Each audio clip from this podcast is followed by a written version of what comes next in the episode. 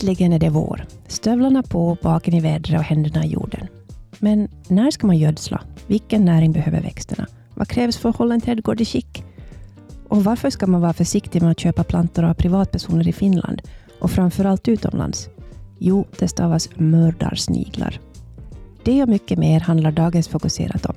Ett avsnitt som är tillägnat trädgårdsnörderi tillsammans med trädgårdsmästaren Sandra Kontinen. Det här är en podd för ÖT och Vasabladet och jag heter Sofie Stara.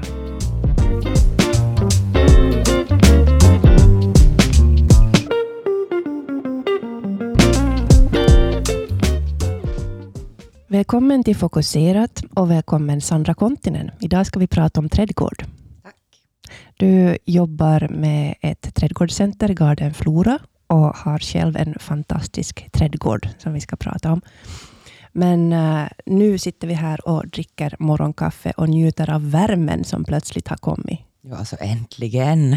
Ja, alltså är det bara jag eller är allting riktigt sent i år? Nej, nog ganska ordentligt sent. Att vi är nog nästan mellan, beroende på var någonstans man befinner sig i Österbotten, men vi ligger ju två, två, tre veckor nästan sen.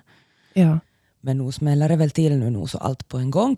Så det här blir, kallar man explosionsartad vår. Aha, okej. Okay. Ja, för jag tänkte mina snödroppar blommar nu. De ska ju som komma i mars. Ja, slutet av mars, början av april. Och då kan man ju, vi brukar börja ha tulpaner som blommar nu, men de har ju just kommit upp, så vi är nog sen. Ja. Betyder det här någonting för växtligheten, annat än att allt kommer på en gång? Inte så jättemycket för växtligheten, men däremot för pollinerare som inte har haft så mycket. Ja. Det har ju förstås varit väldigt knapert med mat eftersom krokusar och just snödroppar och sånt, de brukar nu blomma Mm. i början av april ganska bra på många ställen och på skyddade platser blommade ju tidigare men att de börjar som en månad senare säger ju sig själv har varit lite Mm.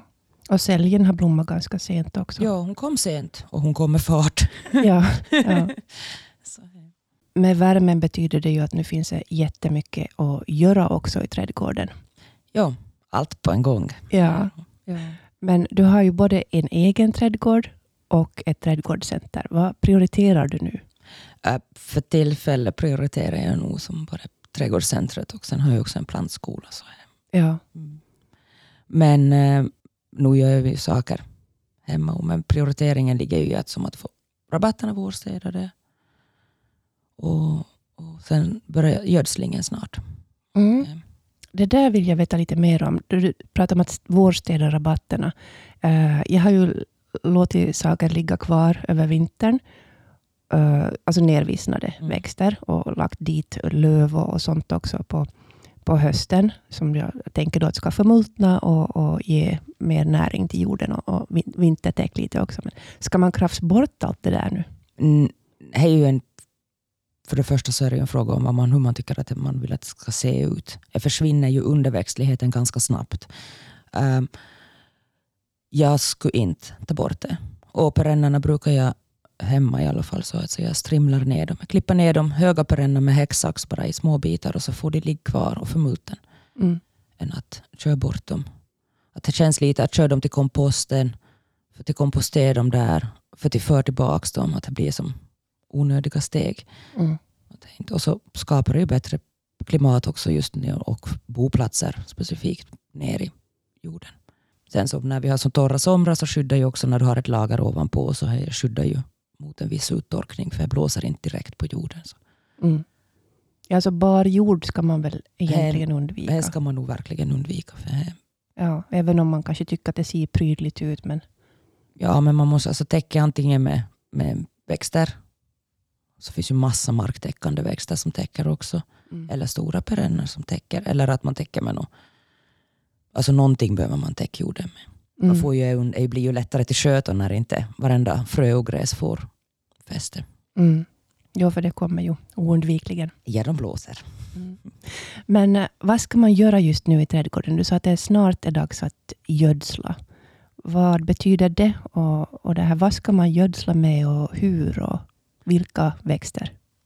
Um, egentligen alla växter. Enda som inte igen behöver som årliga gödsel så är egentligen bara pioner. Men allt annat behöver mat. Um, jag brukar, alltså om man ser på hur en växt fungerar så är det att så länge de inte som syns, alltså som inte, brännorna inte har kommit upp eller buskarna inte börjar få lite, lite, lite blad, så är det egentligen onödigt att gödsla. För att den där gödseln, så, så han, de kan inte som ändå ta emot den. Nu har vi ju inte regn, så det är inte så mycket som urlakas. Men skulle det vara en regnig vår och växterna inte riktigt har vaknat, så om man gödslar för tidigt så gödslar man grundvattnet. För här rinner bara Mm. ner. Så just att när man börjar se att växterna vaknar, så då är det som, det finns ju både färdiga konstgödsel och sen så finns det ju eh, som stallgödsel och Mm. hönsgödsel och, och sånt. Mm. Men det viktiga kanske är att man ser att man får en blandning av olika näringsämnen. För en, växternas näringslära är ganska lik människans. Mhm. Och då kan man se att ungefär kväve då som ett just kanankacka är. Mm. Och så det innehåller väldigt mycket eh, alltså för tillväxten. Mm. Men det är ungefär som att vi skulle äta bara prote- protein. Och, och där är ju som att tar man mera som stallgödsel då, eller gör andra näringslösningar av vilda växter själv så att man får större spektrum på näringskedjan så, så då, då mår de bättre. Mm. Men sen så finns det ju just alltså något specifikt som heter vårgödsel. Det är ju en, enklast om man inte vill börja göra själv. Som egentligen i granulat. Som man kan strössla ut. Och. Mm. Men, men där är det ju att alltså all gödsel så är ju att man ska, han ska egentligen inte bara strösslas ut utan han ska också ner under jorden. Ja. ja, det är ganska mycket jobb med att få, få ner den. Ja, Mm. Och Speciellt om man har hund som tycker att kanankacka är jättemums. ja då ska jag nog ner. För annars sprättar de nog uppåt. Men kväve är också luft, luftlösligt. Så strösslar man bara på så far det ganska mycket upp i Ja, atmosfären. det försvinner uppåt. Ja.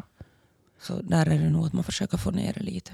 Om det är en, en torr vår då, om man gödslar så ska man väl vattna Ja, efteråt? gärna nog att man får på lite. Och är det väldigt torr vår så kan man nog gärna vattna lite och så man får det vårregnet för då brukar växtligheten få fart på också. Mm. För nu börjar det snart bli torrt.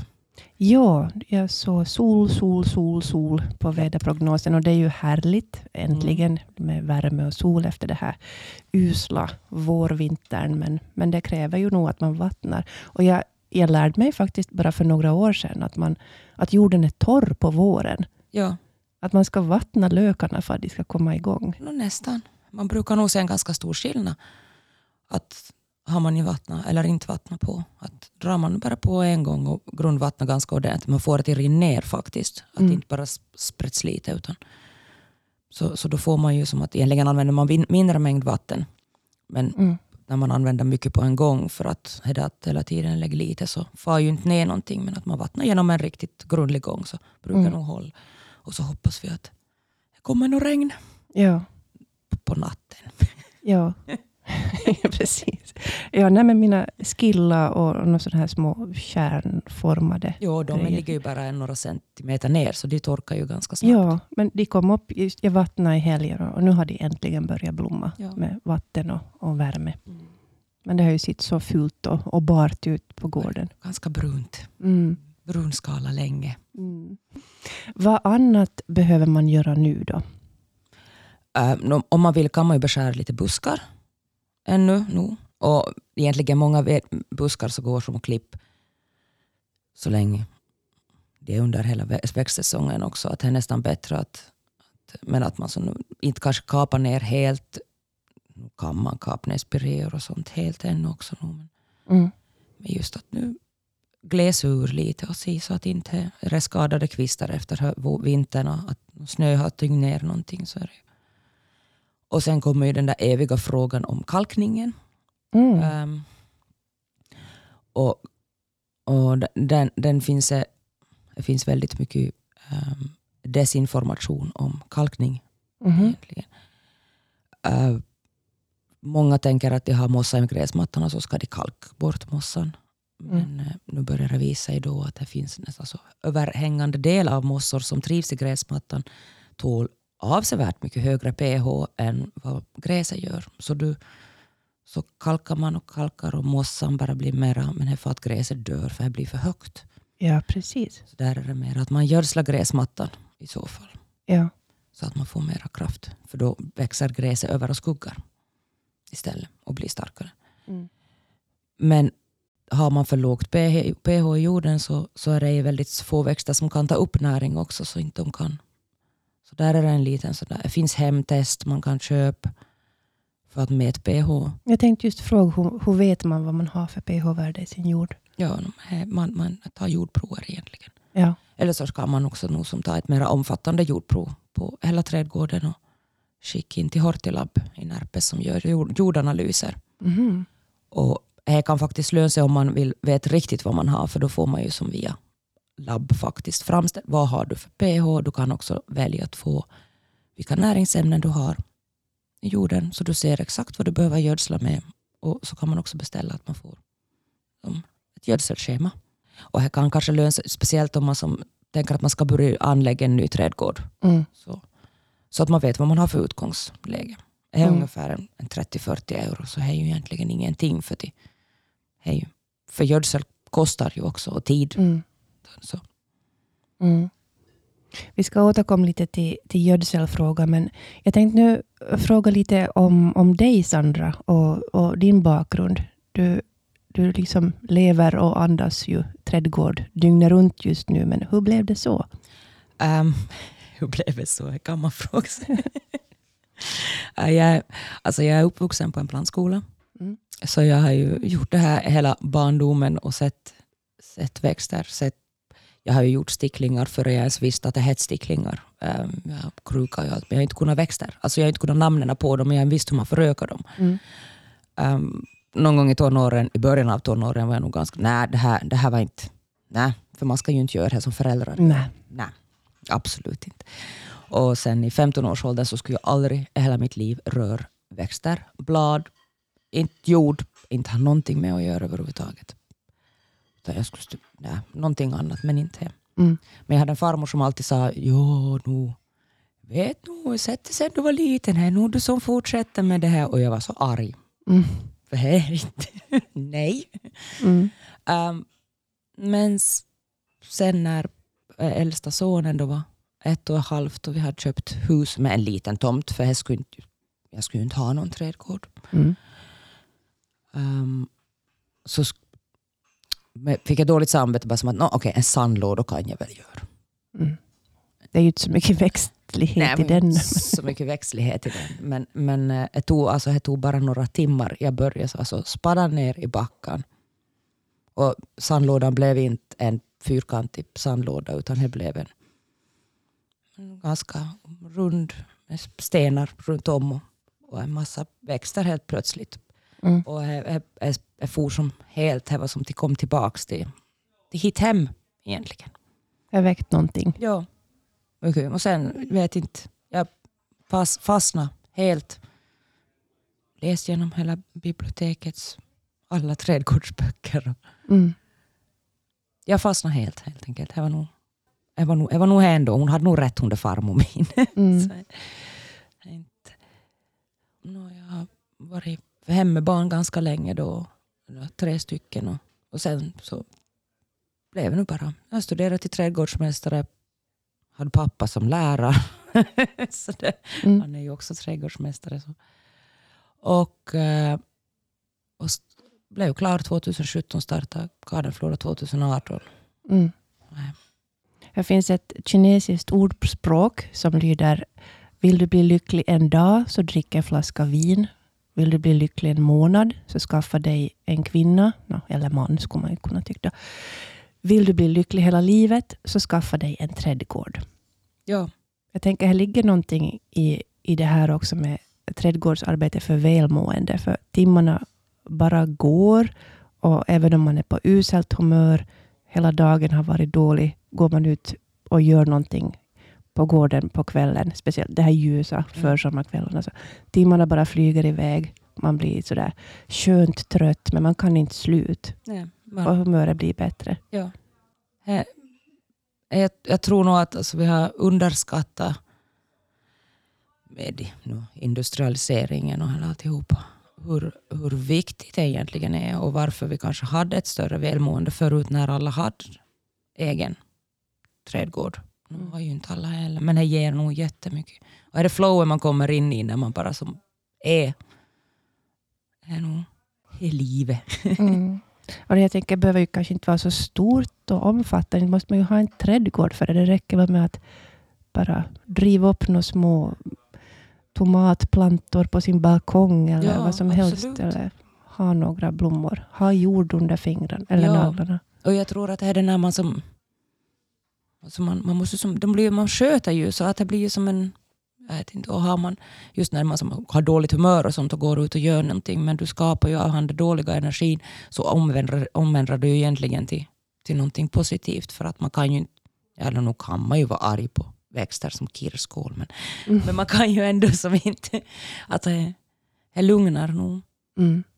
Och det är ju ganska bevisat nog att det är en, en liten terrass på ett åldringshem så kan göra jättemycket för välmående där också. Att det, Mm. och nu är så balkongodling inte, är ju, är ju, du kan ju göra hur mycket som helst på en balkong egentligen. Mm. Det är ju bara fantasin egentligen som, Vad skulle du göra på en balkong om det skulle vara din enda yta? om jag skulle vara min enda yta. um, jag skulle ju önska att det finns nå sol på handbalkongen. Men ändå att, man, alltså att det är ju lättare egentligen till avskärm själv då. Mm. Så att inte allting stegs. Än, om, om, om, man- än att han är helt skuggig. Men helt skuggig går ju också. Det finns ju växter som klarar det. Mm. Ehm, jag skulle säkert draperera hela alltihopa Mm. i grönska. Men alltså några, några kruktomater. För att alltså ha någonting som man också kan som ät för att få alla sinnen egentligen i. Mm. Och nå- några, man kan ju, alltså några klängväxter men då skulle jag kanske hellre använda just några luktärtor eller bönor eller någonting som har som doft eller mat. Inte en, inte, en perenna kanske. Mm. Inte en, inte en klimatisk, det skulle jag inte lägga. Nej, men det Han är är kanske är lönlöst på en balkong. Ja, han är som fin men fryser ju ihjäl och Mm. ettåriga. Mm. För man har ju också, har man, har man en lägenhet så har man ju lite begränsade övervintringsplatser. Mm. Men det går ju som till, bara, bara, bara man kollar så att inte man nu lägger för mycket tyngd. För jord väger ju Mm. på. Mm. Ja, man vill inte ras ner Nej, helst. grannen. Helst inte. Eh, jag tänkte om vi skulle diskutera tre olika case med, med trädgårdar. För det, alla har ju inte samma förutsättningar. Nej. Men om vi tar liksom case ett. Du har ett nybyggt hus på en helt kal tomt och vill skapa en trädgård. Vad, vad börjar du med? Är det att just att ta reda på jorden eller dra Ja. gräsmatta slätt överallt? Det beror förstås på vad man vill ha. Men om man nu tänker att man vill ha lummighet och växtlighet och trevlighet. Ja, alltså där är nog kanske att nå, man måste se lite vad man har för jord. Men att man börjar med ramar. Alltså precis som du gör på ett hus, du lägger upp väggar. Golvet först förstås, för så är ju, bör ju få en, alltså en jordbyggnad dit så att du har någonting att plantera i. Så här nu. Men det är ju som en självklarhet egentligen att alla byggföretag så lägger ju ut också en, ett tunt lager med matjord att så gräsmattan i. Mm. Men sen att man börjar med väggarna, och då är det ju att vill man ha häckar, vill man ha plank, beroende på vad man vill ha, men att man skapar som en ram runt, runt om. Um, betyder ju inte att man måste ha en som instängslat alltihopa. Har man en fin utsikt så kan man ju ha lite lägre där eller ha ett öppet där. Kanske man kollar lite draghål, var blåser det mest, vad kan man som stopp så att man får lite lugnare. Och sen också att nå, träd, för det tar ju lång tid på sig att man Mm. planterar in lite träd också i. Mm. Att det- det går ganska, det är som golv, väggar, tak, där börjar man nog egentligen. Mm. Men sen så kan man ju, alltså, det- bör ju inte, bara för att, man, bara för att inte de har växt upp dem så nu kan man ju som, eller man gör ju det, det skulle nog jag göra i alla fall, börja, börja göra alla rabatter och gångar och, Mm. och sånt. Men det är nog golvväggar, tak först. Mm. Om man vill ha som någonting som växer fort då ger till exempel insynsskydd eller lummighet och grönska. Vad, vad skulle du börja med i väntan på att träden ska växa? Nå, buskar. Mm. Ehm, och, och där finns ju ganska alltså större, större växande buskar. eh, lövfällande buskar. Då. Så Mm. och, och de som kanske är snabbast så är ju nog alltså, skärsminer far ganska snabbt, smällspireo far Mm. eh, och eh, syrener. Mm. Ungerska och bondsyrener så tar lite längre på sig. Men nej, ädelsyrener och, och, och bond, bondsyrener tar lite längre tid på sig. Men, men Mm. just ungerska och norrländska och, och de, så de, de växer jättesnabbt. Ja. ja, jag har tre ungerska syrener som var små, små buskar för några år sedan. Men nu är de ju som mycket högre än jag. Ja, de de, de växer med raketfart. Medan min syrenhäck kämpar på. ja, Det tog ungefär fyra år innan det började hända någonting. är det bondsyren? Ja, Ja, jo, de är ganska tröga i starten. De Ja. hör till ädelsyrensläktet så det tar, det tar sin tid. Mm. Men man kan ju, ja, man kan ju göra häck av, av norrländska eller ungerska också. mm, Så får man snabbare. Ja. men jag vill ha en helt Ja. sådär vanlig traditionell syrenhäck. Ja. Ja, ungerska syrener det är nog fina men de har jag lite längre bak. För Ja. Jag tycker inte att de är riktiga. Förstår du vad jag menar? Ja, Det beror på varifrån man kommer. För jag tycker vet. ju att de där eh, att eh, ungerska och norrländska är riktiga. Och, Mm. och de här bondsrenarna är inte lika riktiga. Jag, beror, jag tror det beror på varifrån man kommer. Ja, det är på, på min, alltså i mitt barndomshem så har vi en syrenhäck med bondsyrener. Och det är ju det jag Ja. förknippar med syrenhäck. Och vi har norrländska. Ja, precis. Där ser man. Ja. Och så har mamma en enorm ungersk syren. Alltså den ser ut som en sådär bollpil egentligen. Ja, alltså, ja. Som hon har flyttat till något, det var något sådär avfallshög egentligen. Ja. Den har blivit helt gigantisk. No, det kan nog bli Mm. stor. Men det kan man ju också tänka mig att man kan ju använda på, på har man mindre trädgårdar så, så, så kan man ju faktiskt använda de där ungerska sirenerna. Att man stammar upp dem, plockar bort kvistar nerifrån så man får som en krona på dem. Mm. Så får man ju som mindre träd då Mm. istället. Och ett litet, ett litet träd så räknas fem meter. Det var litet träd. Ja. Stort träd är ju som 20-25. ja. Så, men det är ju ganska så här som snabbt. Det får upp. Mm. Ja, just smällspirea har jag lagt här och var också. Ja. Där jag vill ha insynsskydd. De är tacksamma. Ja, de är det. Och, och sen också att man får lite olika färger på bladen så att inte allting bara är grönt heller. Inte. Mm. Ja, det finns ju fantastiska röda och kopparfärgade och Japp. limegröna buskar. Mm. Men ska man, ska man bara som... Jag har nu tänkt så att jag, jag har inte så mycket röda trådar i min trädgård. Utan jag, jag satt, jag, min röda tråd är att det ska vara härdigt och enkelt och lättkött. Men, men ska man bara som satsa på sånt man gillar och, och hoppas det passar ihop? Eller hur, hur tycker du man ska tänka när man planerar? Där är ju egentligen bara syftet. Vad, vad är syftet med din trädgård? Att Mm. vad man vill ha. Um, ja, nu kan man ju som håll, om man vill hålla ihop lite så är det att man upprepar samma växter. Någonting som man tycker om, då håller det ihop. Mm. Att har man, har man någon specifik växt som, man, som, som väcker som någon känsla hos en själv. Så det kan ju vara vad som helst. Det kan vara ett, en akleja som kommer på flera ställen eller, eller vilken växt som helst egentligen. Men att man upprepar den på flera ställen så då redan kan det hålla ihop. Men en trädgård ska ju nog som skapas för den som är där. Inte, och spegla kanske mera vad man själv tycker om. Att inte något sånt där att så här ska du göra. De här växterna ska vara tillsammans. Mm. Utan mera nog.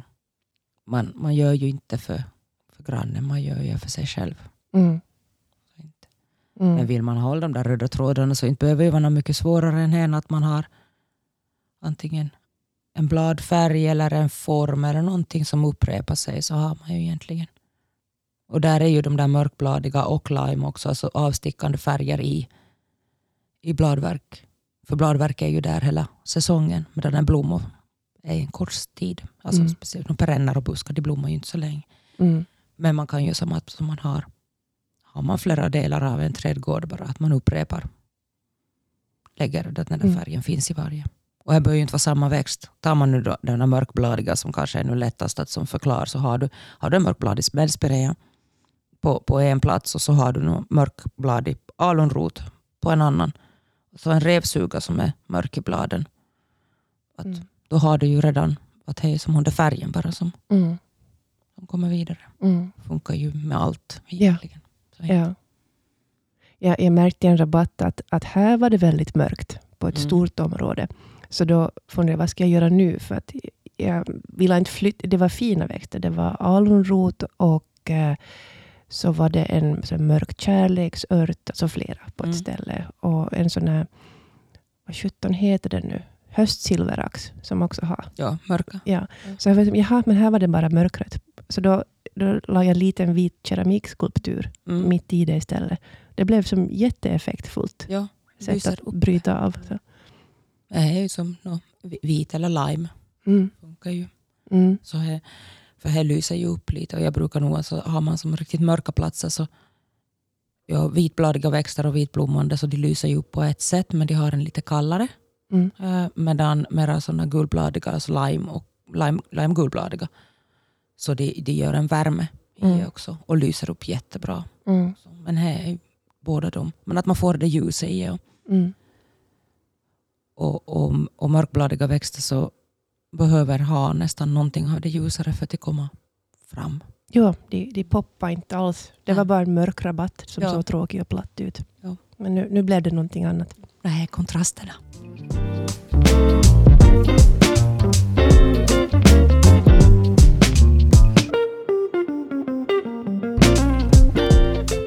Sen om vi har case två.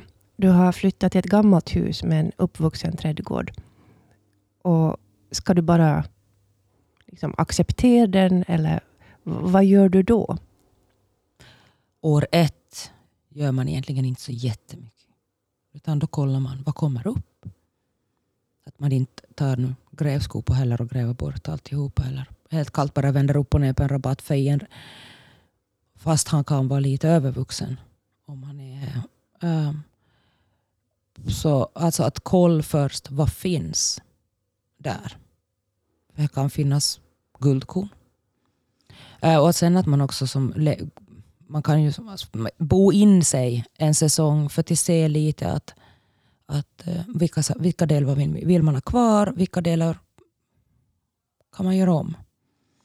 Men, men eh, jag tycker absolut att man ska göra om någonting. För det är ju den trädgården man har som, som har kommit med då, Mm köpet, så är ju som, han är ju någon annans.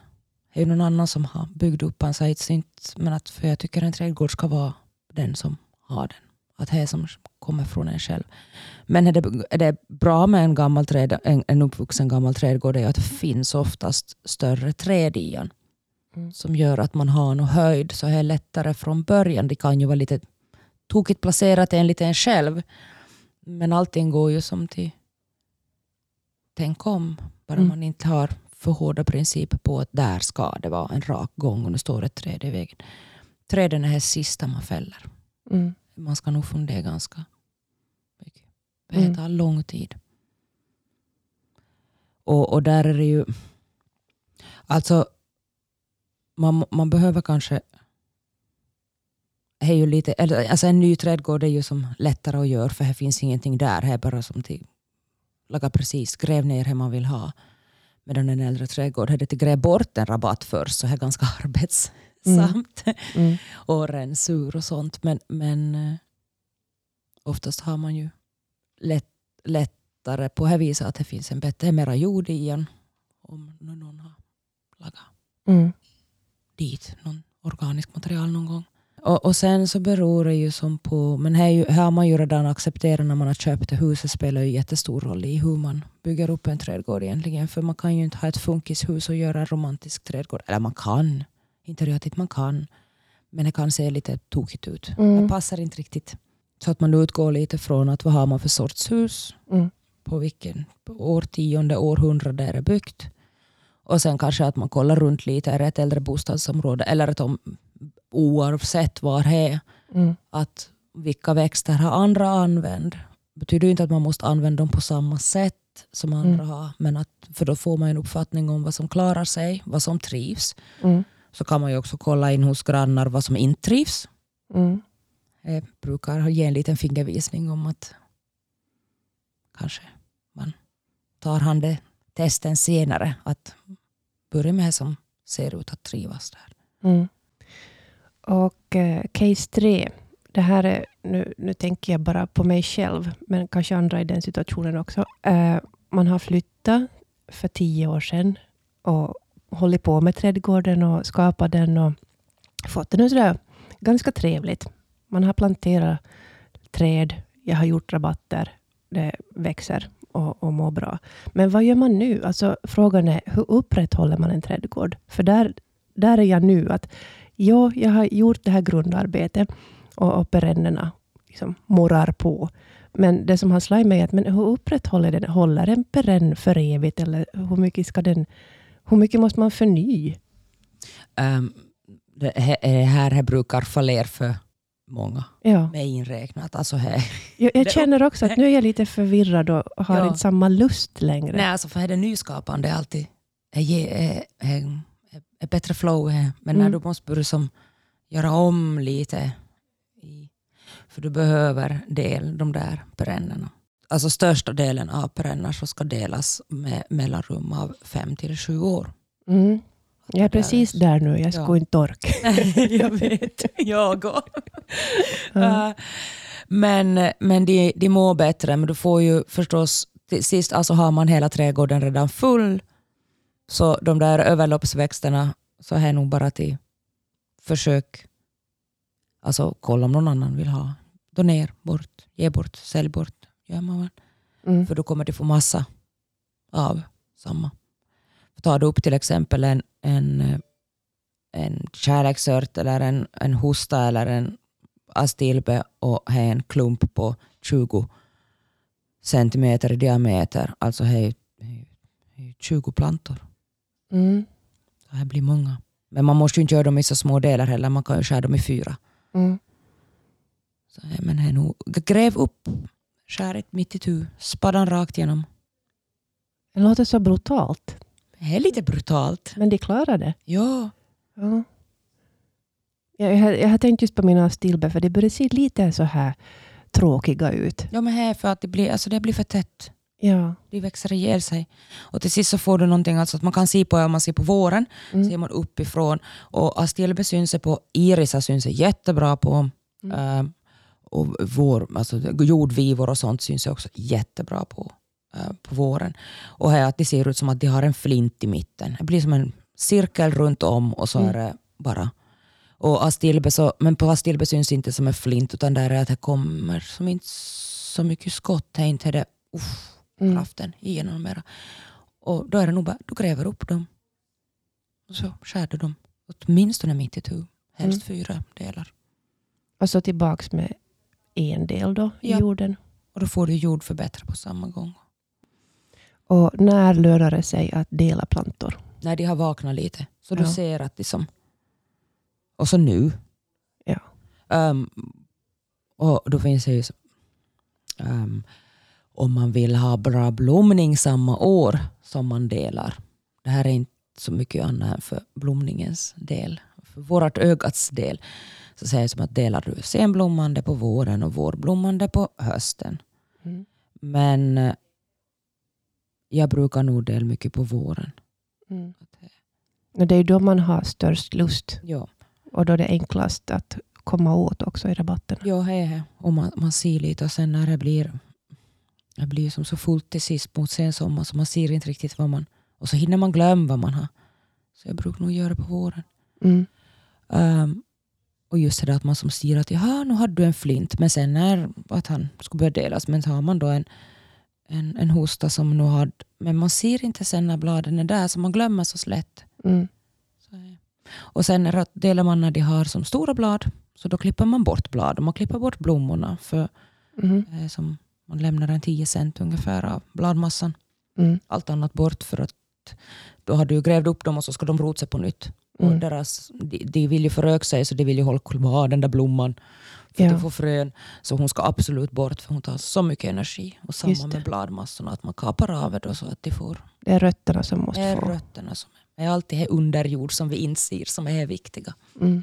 Men där är det ju nog som att man... Och då får man ju kanske som... När man är ju lättare till del alltid en rabatt på samma gång. Mm.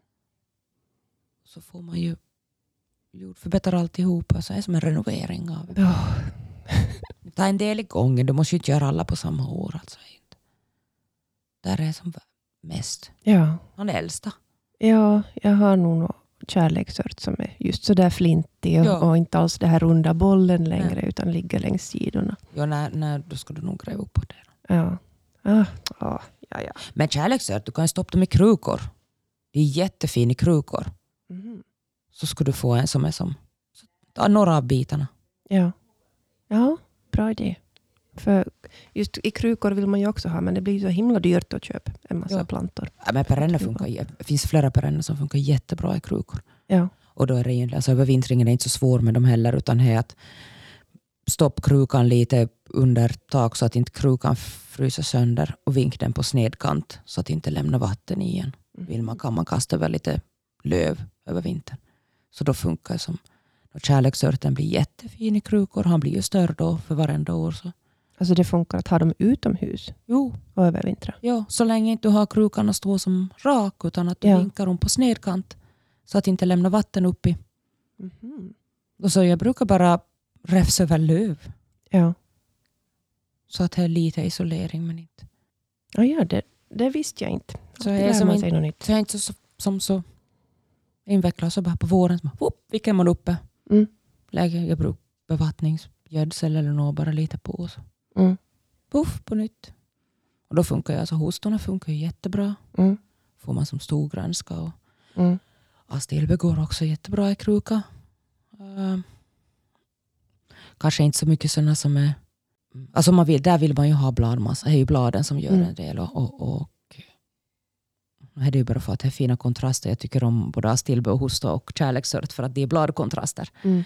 Att blomningen är inte som så... Nej. Nej, många klipper ju bort från hostor. absolut. Du hör Jo, som- ja, jag hör nog dit. Jag klipper nog alltid bort dem. Jag tycker det är lite fina. Ja, men jag brukar låta dem precis börja slå ut för då funkar de jättebra i buketter. Så Mm. inte bara för jag har, jag har stora problem att slänga saker. Mm. Speciellt alltså med växter. Det går inte. Hodor. så, allting går att rädda. Ja. Och allting. Det beror på, alltså det finns ju så många olika hostor och de har ju olika blommor. Mm. Nu finns det vissa som jag lämnar på för det, det, är som, det, det, det ser inte skräpigt ut. Men, Mm. Nej, men det blir li- fort lite skräpigt efter Ja. ett tag. Ja. Det, det håller jag med om. Mm. Mm. Då ramlar det ner på bladen och så blir det fläckar på bladen. Ja. Och lammöron klipper ju många bort också. Ja. Jag tror jag har en sort som inte blommar. Ja. Jag planterade förra sommaren. Och det, blev, det är ju så jättefina, de Mm. där bladen. Men ja, det, det tänkte jag också Men då är nu. lammöron jättebra för insekterna. När det blommar däremot. Jaha, okej. Det, det kom inga blommor på mina i fjol. Nej, alltså, nej, men på de som blommar. Ja. Ja. Men jag tänker att jag, Men de där som inte med att ha en massa annat för insekterna. Ja. Men de där som inte blommar, som har stora blommor, så de blommar nog. Mm. Men de blommar inte lika unga. Ja, just det. De börjar nog som om några år brukar de börja ändå. Ja. Men då är, vill man inte ha dem då så klipper man bort. Ja. Nej, inte vet jag varför jag inte skulle ha dem. Jag bara läste om just lammöron. Att man, någon tyckte man ska klippa bort dem. Det är många som tycker man ska det ena och det Ja, andra. det är många som tycker... Det finns mycket tyck. Mm. Mm. Men ska man dela lammöronen nu? För det, det liksom brakar ju iväg och växt ihop något otroligt. Ja, Jag det gör ju här. fem, sex plantor och nu är det bara som en, en massa av... Ja, alltså du kan ju, där kan du ju som skära ur några bitar, spadda ner lite och plocka ur. Eller med en kanske en mindre spadda. Mm. Och, och som skär ur några bitar och, och flytta till någon annan plats då. Mm. Så att det som inte, för de gör också så att det, de har ganska ytliga rötter och så har de jordstammar ovanpå. Så det kväver sig själv Mhm. till sist. Mm. Här gör temyntor också förresten. Jaha. De växer jättekraftigt och ganska ytligt. Att Ja. rötterna är bara någon, när det är ovan jorden så går det ut, ut som ovanpå går de Mm. jordstammar och sen så har de som de slår rot med och sen så har de under jord bara någon cent. Mm. Och efter några år så om det bara kommer upp några pinnar på våren så då ska det absolut delas för de håller på att växa ihjäl sig. Det är som de tar livet av sig själv. Alltså perenner är nog förunderliga. Ja, jag gillar dem. jag trodde temynta var just någonting sånt som man aldrig blir av med, som sprider sig jättemycket. Nej, temyntorna sprider inte sig lika mycket som många andra myntor. Mhm. Men an, mång, just såna grönmynt och pepparmynt och sånt, och så de sprider ju nog sig väldigt hejvilt. Men Mm. de dör nog till sist om inte man gör något åt dem. Men det är oftast när folk försöker gräva bort dem hela tiden för att de Mm. sprider sig. För då, då hjälper de. Jaha, då uppmuntrar man dem. Ja, för då får de ny jord och kommer bit, jordbitar på nya ställen och så slipper de att sprida sig.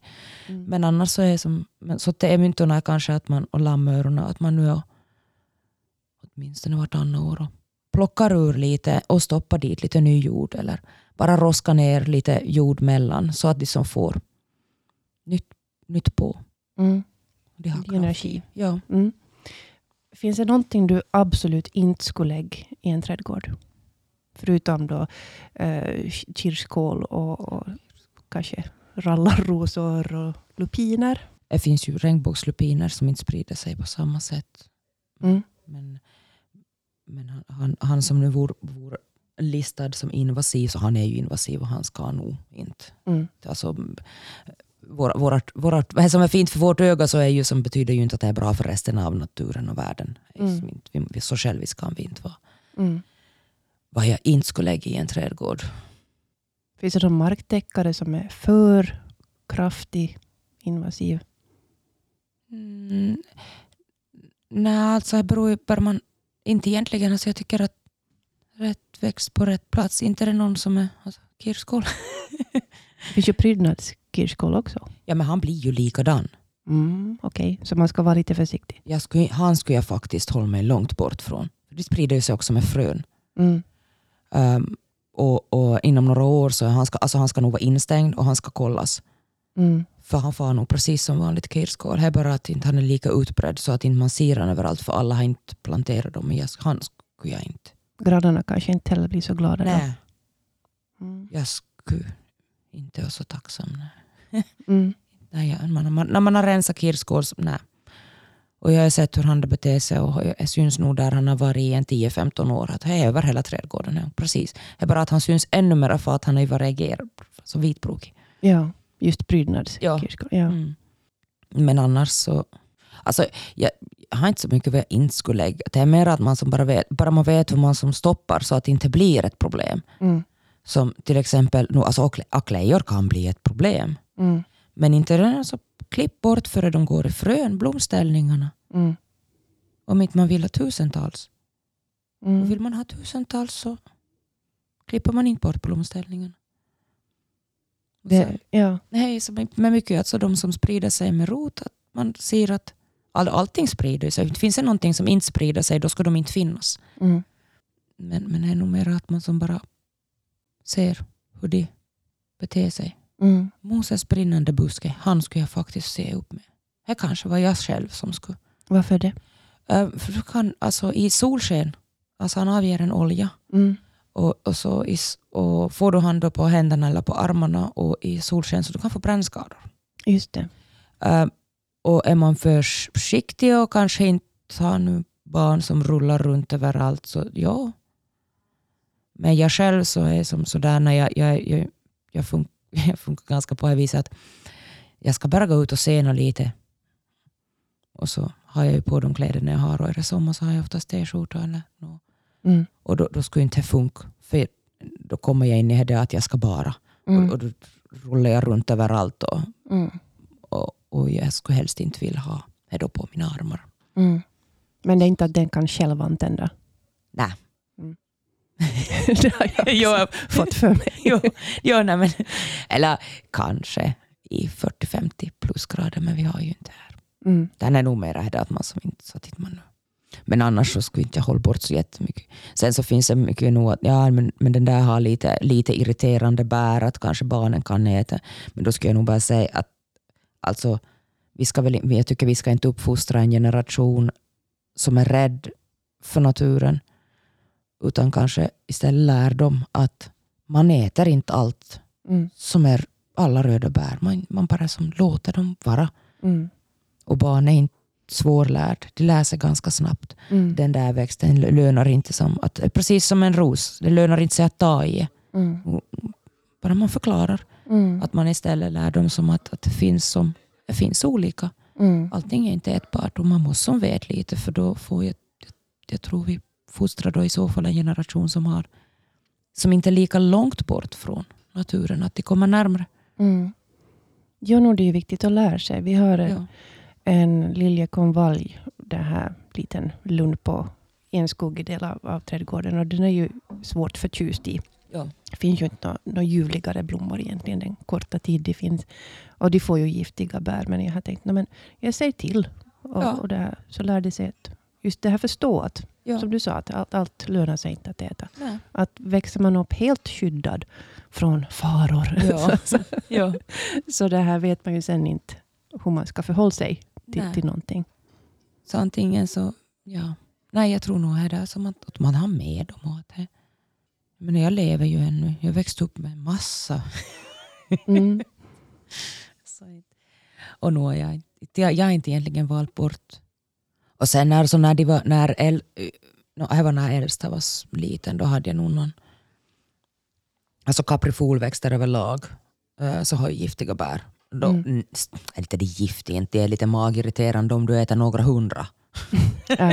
Så en av, eh, men, men, är ju, men när, när äldsta var, som, alltså när han var under tre år, Mm. så då plockade jag bort dem som var som i ögonhöjd på. Mm. Men, men sen så hade de fått varje nog. som- Mm.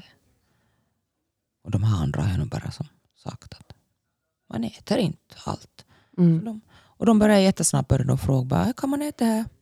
De frågade bara som att nej Mm. men inte den där men att, Mm. att inte det är som något svårare. Nej. Mm. Ja, det är lite som med jordgubbar. Man plockar inte de som är vita. nej Det, precis. det fastnar ganska fort. Jag gör det. Speciellt när man har försökt smaka. Och ofta sådana bär som är lite som är irriterande. Inte, inte finns ju egentligen, no, liljekonvaljen han är ju inte bra att äta men, men eh, är ju inte god Mm. heller. Mm. Så är ju nog ganska ofta så spottar sig ut för någonting händer. Mm. Då är ju nog julstjärnorna vi har på julen mycket. Mm. Men där ska du ju äta 500 blad för att du får något förgiftningssymptom och så. Mm. På 24 timmar och ingen äter 24, 500 blad. Det är ju som du måste gå in i ett växthus. De odlar dem. Ja, och vara väldigt hungrig. Och vara väldigt hungrig och, och jag tror om du äter 500 salladsblad så mår du också ganska Mm. illa. Mm. Ännu inte sett ett barn som skulle göra det frivilligt.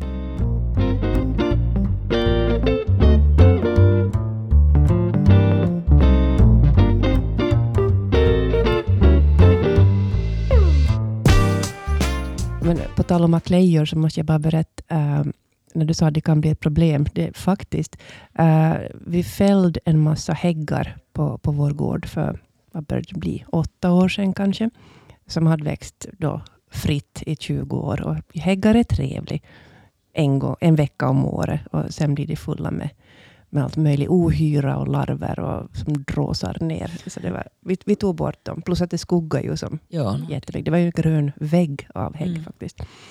Eh, och när vi tog bort de här flesta träden så, så poppade det upp aklejor. mm. Alltså tusentals aklejor. Som, det var helt som ljusrosa, hela den där lilla öppningen. Då. mm. Och, och det, här, det blev fler och fler några år. Ja. men, men jag lärde mig just det där att klipp bort, uh, klipp bort blommorna. Ja. Och, eller fröna. Ja. Så, så nu hålls det lite kontrollerade. Men det var så roligt också att se att var kom det ifrån?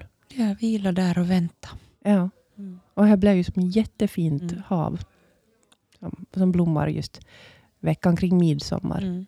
Sen är det bara grön massa. Så Ja, det, ja, det blir ju... Alltså jag har ju nog aklejor där hemma också. Violkungsljusar, de far också ganska bra med, med frön. Och, så har jag lite olika nävor som fröer. Och, mm. um, de alla blommorna, speciellt nävorna och aklejorna, så blommar ju just vid midsommar. Och här är det skira midsommarflåret. Det är jättefint. Um, jag är då snäppet hårdare med mina så jag klipper ner dem helt. Med backan. Jaha, bladen också. Allt Mm. och, så får, och sen har jag mera att min trädgård går mer över i blad efteråt. Alltså här som, ja, vårblomningen är ganska intensiv och hela Mm. fram till midsommar. Men sen så blir jag ganska sådär mätt så jag har som valt att jag klipper bort jättemycket blommor och har fokus, fokus mera på, på olika bladnyanser. Att det är som är det lugnet i. Mm. Och, och då kommer det nu hostor och dagliljor och massa andra som har mera på bladens sida Mm. och täcker till de där, där klejorna. Mm, nävarna har varit med här och kapar upp alltså, rakt vid packa. Ja. Så de kan växa bredvid varandra utan att Mm. rötterna får för trångt. Ja, bara man gödslar. Ja. Alltså, det, mycket kan växa väldigt tätt men man måste ju som tänka på att man gödslar lite mer då att de får tillräckligt. Mm. Och jag gödslar ju inte som bara våren och, och hösten utan jag gödslar med tre veckors mellanrum. Mm. Under hela säsongen. Det ganska Ja. långt av. Men hur, hur sent in på, på sensommaren? No, alltså om man tänker, men där är det egentligen kväven som inte du ska ge någonting Mm. efter ja, första andra veckan i, i juli. Mm. Och sen börjar man gå över till höstgödsel. Och Mm. höstgödseln ska ju ges egentligen i slutet av juli, början av augusti första gången och i slutet av augusti Mm. andra gången. Att inte i september, oktober utan tidigare. Han har lite missvisande namn. Han skulle ju borde heta sensommargödsel, Ja. inte höstgödsel. Jag har alltid tänkt att det är sådär just före höstregnen. Men Ja. Det är för sent alltså. Ja, det är för sent egentligen. Mm. Det ska vara före någonting börjar skifta mot det. för många, många vårblommande så gör ju som knopparna färdiga i juli Mm. och början av augusti. Och det är Mm. då de behöver för att får bättre blomning året efter. Just det. Men höstgödseln innehåller ju då inte så, så alltså en liten kvävedos men inte så mycket. Och kväve är ju då den där tillväxten. Mm. Men, och och kväve, kvävegödsel överlag så brukar jag ge mera att jag ger som just när de vaknar nu. Mm. Och så ger jag en tre veckor efteråt och tre veckor efteråt. Här, Mm. som försöker. Och då ger jag inte lika stora doser utan lite mindre doser men att de som får lite Mm. påfyllning hela tiden.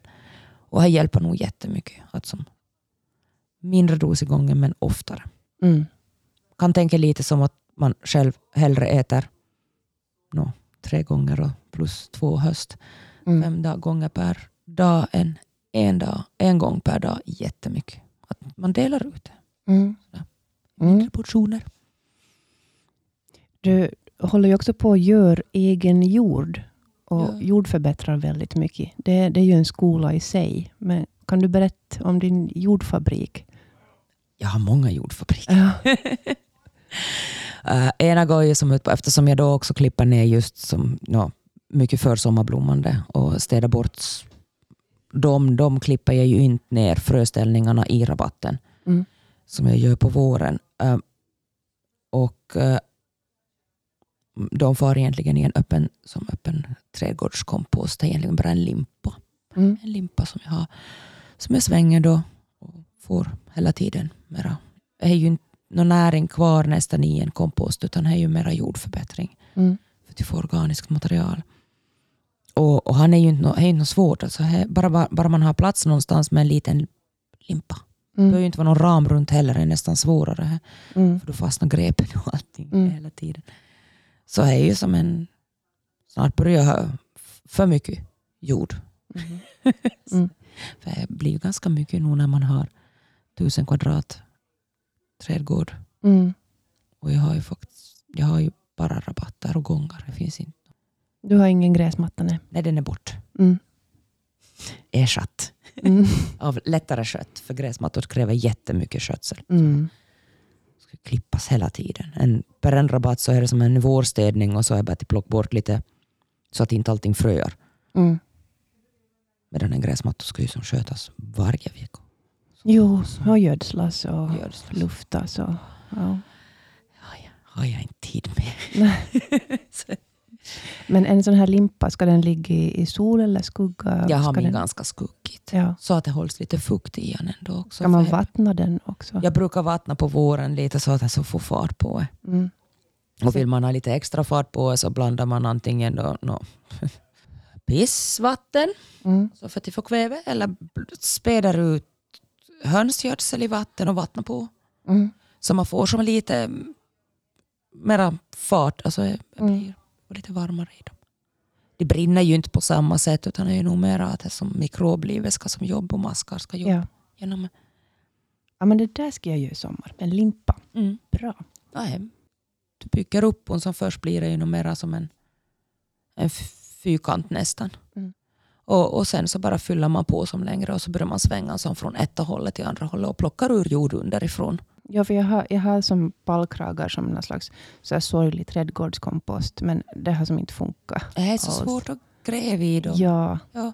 Nej, limpor är lättare. Mm. Och jag har nog bara minnat att det kommer nog riktigt mycket sol på men det behöver ju inte göra heller. Inte. Mm. Enklast möjliga. Mm. Alltså man gör ju så mycket som man själv, alltså vad man själv tycker är som enkelt. Men jag Mm. Har nog, jag provar första två åren att ha just någon ram på, att jag bygger med Mm. pallkragar runt, alltså trallar runt om. Och så. Mm. Men det bara fastnar ju och for. Det var ju jättejobbigt. Ja. Att det går som enklare. Ja. ja, det är jättesvårt att komma åt den där bra jorden där, Ja. där under, så de är nog bara lite bortglömda just nu. Ja, det blir lätt. huset. Så kan man skicka dit barnen, de älskar att gräva mask av någon Mm. orsak. Ja. Får de Ja. vara där och gräva på lite. Så svänger det på samma gång. Ja, precis. Stoppa ner barnen i Ja, pallkragen. tyvärr är de inte så små mera och tyvärr kissar de inte heller i pottan mera. Nej. Det var ju som min gyllene tid. Ja. När flera barn kissade i pottan och man Mm. fick det där just guldvattnet som Ja. är otroligt effektiv gödsel. Det har Ja. aldrig växt så bra som när barnen kissar i pottan. Men sen så håller jag, no, jag ju- har, håller på med bokashi så jag Mm. också. Och där har jag en, en, en jordfabrik på här då som jag blandar ut med just med trädgårds... han det- Mera no, trädgårdskomposten as, as jord och blandar ut. Mm. Och för ut här också. Mm. Um, sen vattnar jag ut. Jag brukar göra mycket nässel, fräkenvatten Mm. med vallört i också för att få ett bredare spektrum på, på näringsämnen. Och de gödselvatten är ju jättelätt att göra själv Mm. egentligen. Och nässlorna börjar ju komma nu och vallörten sticker upp. Och, Så det, jag, jag har gjort nässelvatten med Mm. bara nässlor, men du tycker, rekommenderar att man har flera Ja. sorters? och lägger man dit vallört så då får man som... Alltså, eh, för nässlorna är väldigt kväverika Mm. medan vallörterna innehåller också en del magnesium och Mm. eh, har också kalium i sig lite. Just det. Och fräken får man kisel ur men det är ganska bra för det stärker cellväggarna i dem också. Ja. Fräken är inte riktigt klar ännu, de blommar ju bara ännu Ja. med de där hattifnatt Ja. blommorna sina. Mm. Men då får man ju också användning av ogräs. Kan man stoppa vad som helst för ogräs i sitt gödselvatten? Ja, egentligen, men det finns ju de som har högre näringsvärde. Ja. Hur är det med den där kirskålen? Nej, han har inte så jättehög näringsvärde. På vis. Ja. Men då kan man ju. Och vill man inte att det ska lukta sådär. Jag har ju inte problem med lukten men jag vet ju att många tycker att nässelvatten luktar hemskt sen. För det är Ja. ju en förruttnelse. ja, inte det är något väldoft. Nej, men då, då, då kan man blanda i lite. Alltså, det finns en mikroblösningar som heter EM-aktiv. Mhm. Som hör då till den här Bokashi-serien också. Som egentligen alltså en, en, mikroblösning. Mm. Med, och, och lägger man i en, en deciliter av, av den i det nässelvattnet så blir det en fermentering istället. Och då luktar det inte. Jaha, okej. Men du får, och du får egentligen högre vinning av själva nässelvattnet. För de där mikroberna som när de kommer sen i kontakt med jord så, så börjar de också som, alltså de höjer, de höjer fuktigheten och mikroblivet i jorden. Mm. Och, och när du får upp mikroblivet i jorden så får du symbioser i jorden som gör att de, de jobbar tillsammans i symbios med växterna så de kan ta upp näring bättre. Mm. Och så luktar det inte lika hemskt. Mm. Okej, men bra tips. Så man tar sitt ämbar, häller i vatten, nässlor, vallört, vad man hittar och lite EM. Ja. Och lockar på i tio dagar. Ja. Mm. Sen har man sin goda sörja. Yep. Mm. Och här går ju till lägg med lass också om man vill. Men Mm. det är ju, det är ju så, alltså socker med lass som man får. Mm. Vi har en sån där tradition att på morsdagen åka till ett stall och hämta hästgödsel. Vilken bra tradition. Ja. Men så läste jag någonstans att hästgödsel är inte så näringsrik. Hur, hur är det med det här riktigt? Nej, alltså nog har han igen, han håller ju nog i tre månader. Ja. Eh, och sen så får du, sen måste man ju också som att allting behöver ju inte bara vara att man ser på till näringsvärde utan för en jord behöver ha organiskt material. Mm. Men där är ju nog, no, alltså hästgödsel och kogödsel håller lite, lite längre, att det har en längre spann på hur länge som avger näring. Det beror också på hur mycket har brunnit, hur färsk det är eller om det är brunnen gödsel. Färsk gödsel har högre näringsvärde för har inte så mycket farit ut upp i ozonet. Mm. Och, eh, men då däremot då som gris så är ju egentligen värdelös som gödsel för den är väldigt stark och så far bort snabbt. Mm. Men, men häst är nog helt okej.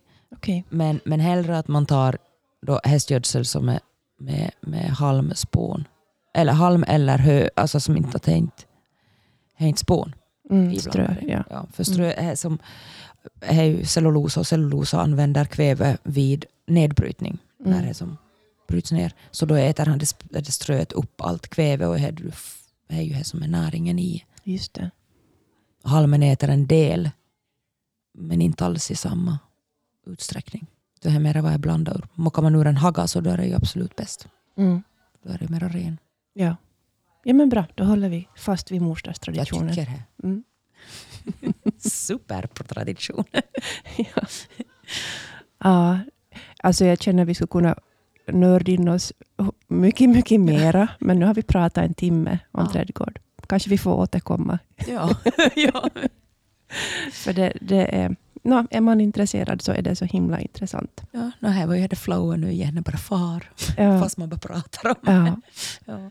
Ja, no, men nu är vi fulla med förhoppningar på en bra sommar med mycket sol och lagom med regn och och lagom nätterna. temper- på nätterna. Ja. Och så inte någon invasion av sniglar och sånt. Det Det här också- kan man ju ändå säga. Alltså, vi har ju haft problem med ähm, liljebaggar de senaste åren. De som har Mm. haft liljor har haft ganska mycket liljebaggar. Och här Mm. på grund av att vi har haft så ganska milda vintrar. De har inte varit så... De, de övervintrar ungefär några centimeter under jord och det har inte frusit ihjäl. Nej. Uh, de är fram redan. Ja, De röda, små. Ja. Jag hatar dem. Jag har Ja. klippt bort mina liljor för jag orkar inte med dem mer. Nej. Dagliljor är ju enklare då. Du får ju samma Mm. sorts blomform men det går inte på dagliljorna. Så, så, det. men, men de far ju på allt. De far på kungsängsliljor som kommer tidigt på Mm. våren. Blommor. De far på alla fritillarior, alltså kejsarkronor, allt. Mm. Så att man bör kolla och klämmer ihjäl dem. Jag brukar inte uppmuntra att döda insekter men de där. Ja, men det, blir, det blir så himla fult Det på blommorna. ja. Det är Och så har, äckliga. ja, alltså det är som finns som skalbaggen men sen de där, deras larver är ju uh, Ja. Jätteäckliga. Ja, äckliga larver och äcklig avföring. och- Ja. Ja. Mm. Ja, avföringen är ju runt larverna. Precis. Ja, det det för de skyddar sina larver så att ingen ska vilja äta dem. Alltså jätteäckligt. Usch. ja, men de, de, se, plock dem nu för nu är de fram. Ja. Och sen, alltså, för några år sedan kom min granne och klagade på att sniglar käkade upp allt i hennes trädgård. Och jag förstod inte vad hon pratade om. Vadå sniglar? Mm. Men ja, sommaren efter var det att fästa på, på mina det här plantor också. Ja. Jag förstår inte var de kom ifrån. Men har de, de har kommit med någon jord kanske? Eller Nej, de rörs nog Ja. jättemycket och sen så finns alltså äggen är ju väldigt små och de fastnar ju som du bara går någonstans, alltså var som helst. Alltså de, de kommer inte som med på det viset, de, alltså de som vi har här. De både snäckor och trädgårdssnäckor, vinbärssnäckor och, och åkersnigor och som vi har väldigt mycket, men det hör ju till. Mm. Vinbärs och, och alltså snäckorna gör ju inte, men de har ju varit här sedan Mm. 60-talet. Ja. Och åkersniglarna är ju, är ju, de hör till vår natur. Ja. Men sen om man får mördarsniglar så då kan man ju börja, alltså spanska skogssniglar som finns i regionen och har funnits i flera år redan.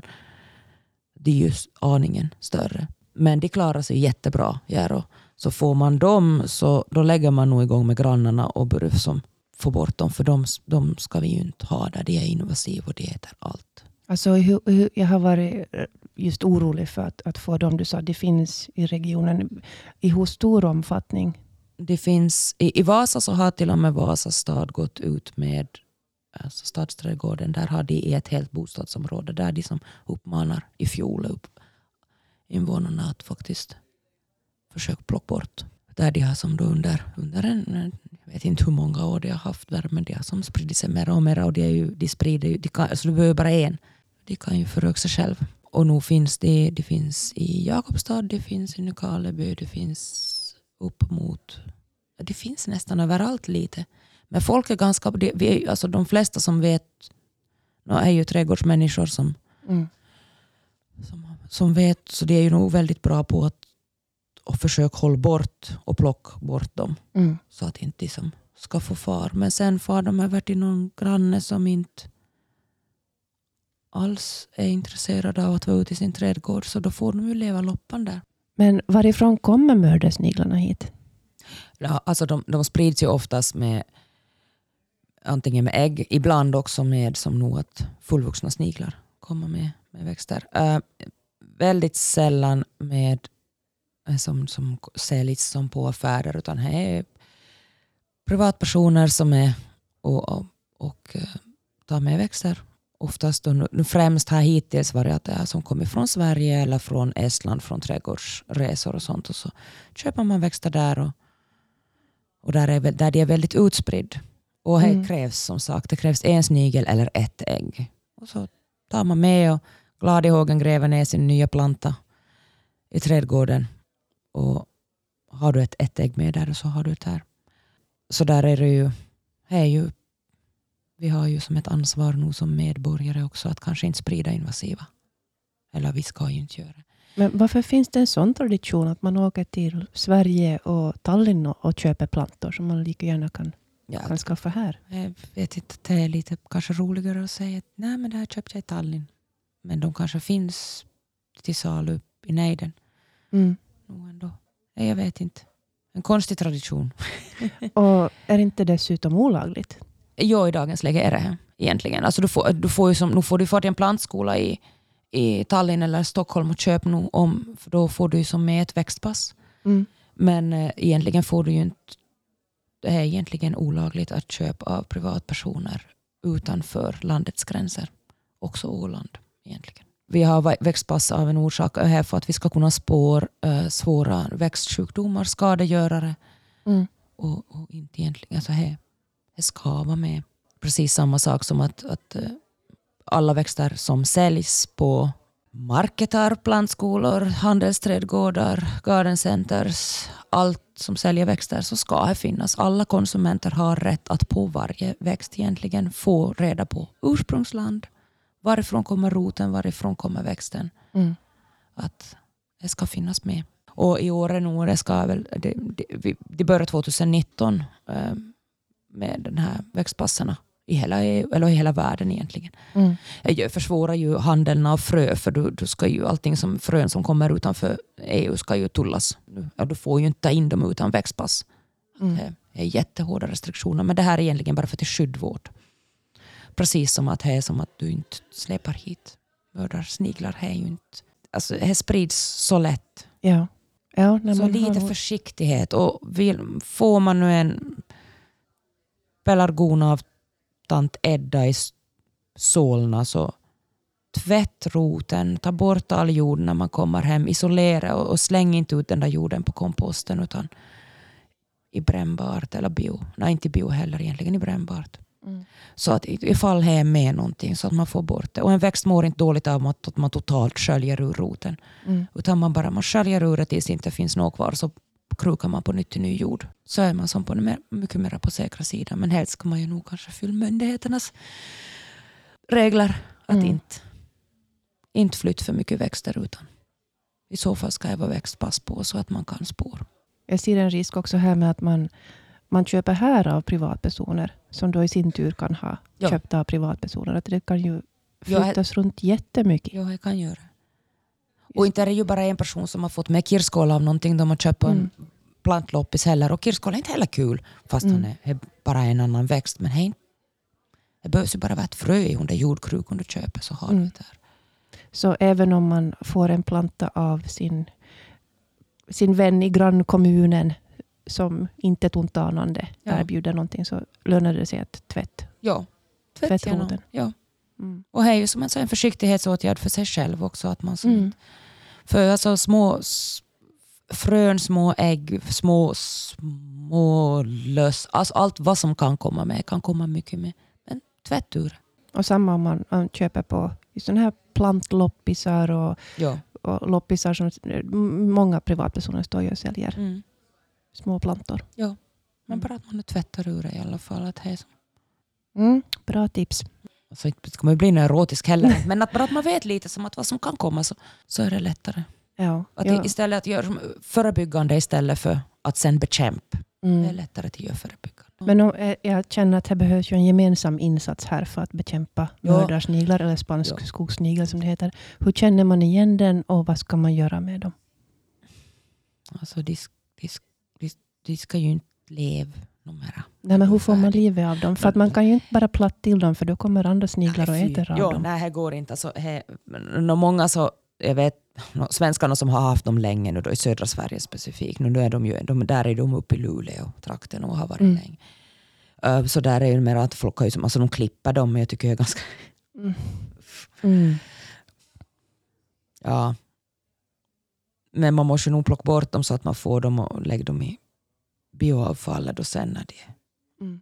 avrättade. Ja.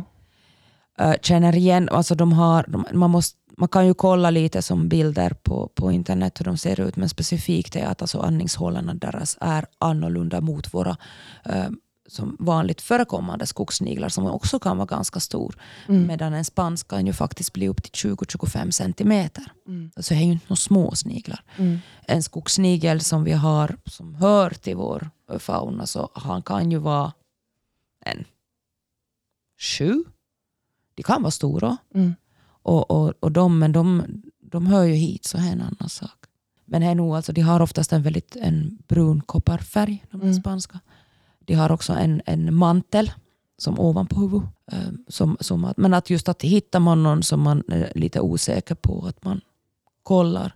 För, för är det en, en naturligt förekommande skogssnigel så då är det ju som, ja det här var ju inte så trevligt, de äter ju dem. Och, men är det en spansk så då kanske man nog, eller då ska man nog hålla bättre koll så att, Mm. att hittar man fler att man faktiskt plockar bort. Jag heter upplysa sig själv lite. Mm. Lite titt på hur de ser ut Ja. och vad man ska se på. Men det är nog andningshålorna och, och manteln och sen brukar de ha en nere vid foten också.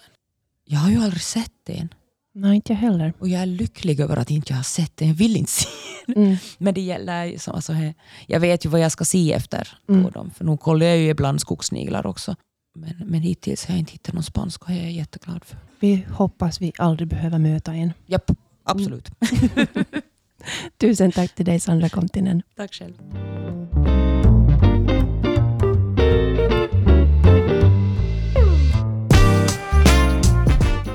Du har lyssnat på Fokuserat, en podd för ÖT och Vasabladet med mig, Sofie Stara. Dagens gäst var Sandra Kontinen.